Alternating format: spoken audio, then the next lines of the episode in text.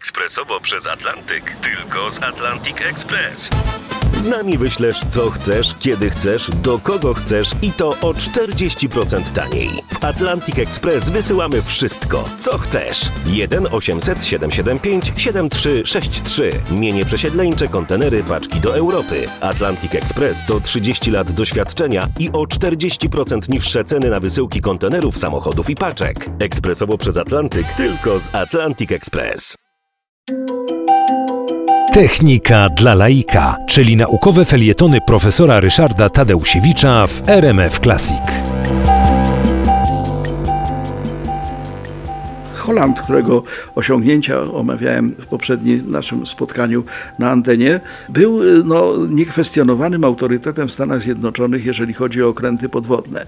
Natomiast y, pojawił się również jego konkurent Simon Lake, też Amerykanin, który jednak ze względu na to, że y, armia USA popierała Holanda, kupowała jego okręty, wspierała jego badania, w zasadzie w, w Stanach Zjednoczonych rozwinąć skrzydeł nie mógł. A był to też bardzo uzdolniony i bardzo kreatywny wynalazca.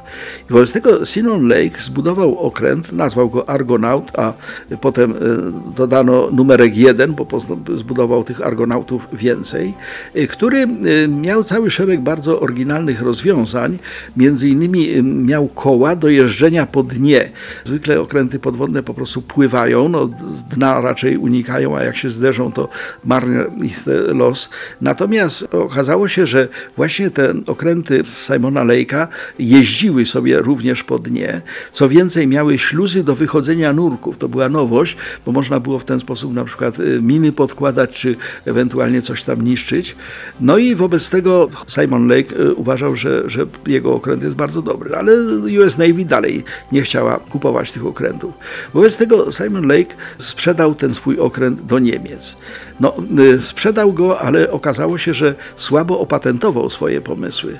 Wobec tego ten jeden okręt, nazywający się Argonaut II, trafiwszy do Niemiec, natychmiast został przez Niemców skopiowany. Friedrich Krupp, Germania Werf w Kilonii, stocznia budująca okręty wojenne ogólnie, pancerniki również, zaczęła produkować okręty podwodne. Co ciekawe, najpierw produkowała je do Rosji, no ale później zaczęła je również produkować dla Kriegsmarine. To były okręty zdecydowanie mm, oparte na koncepcji Simona Lake'a, ale no, y, udoskonalone i coraz bardziej doskonalone przez Niemców.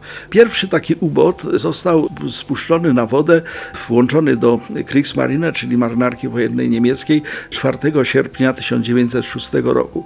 Miał dwa silniki spalinowe, dwa elektryczne, zasięg 1500 mil morskich i mógł przebywać 10 godzin w zanurzeniu. Obsługiwany był przez trzech oficerów, 19 marynarzy.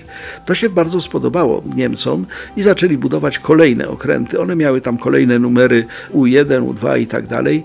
Bardzo udany był U31, który no, wyprodukowany w liczbie 11 sztuk, a z kolei U-51, który już bardzo był dostosowany do warunków wojennych i rzeczywiście był wykorzystywany w I wojnie światowej, zbudowano tych okrętów w sumie 131. Wobec tego Amerykanin zapoczątkował w Niemczech budowę okrętów podwodnych, które potem zatapiały okręty amerykańskie.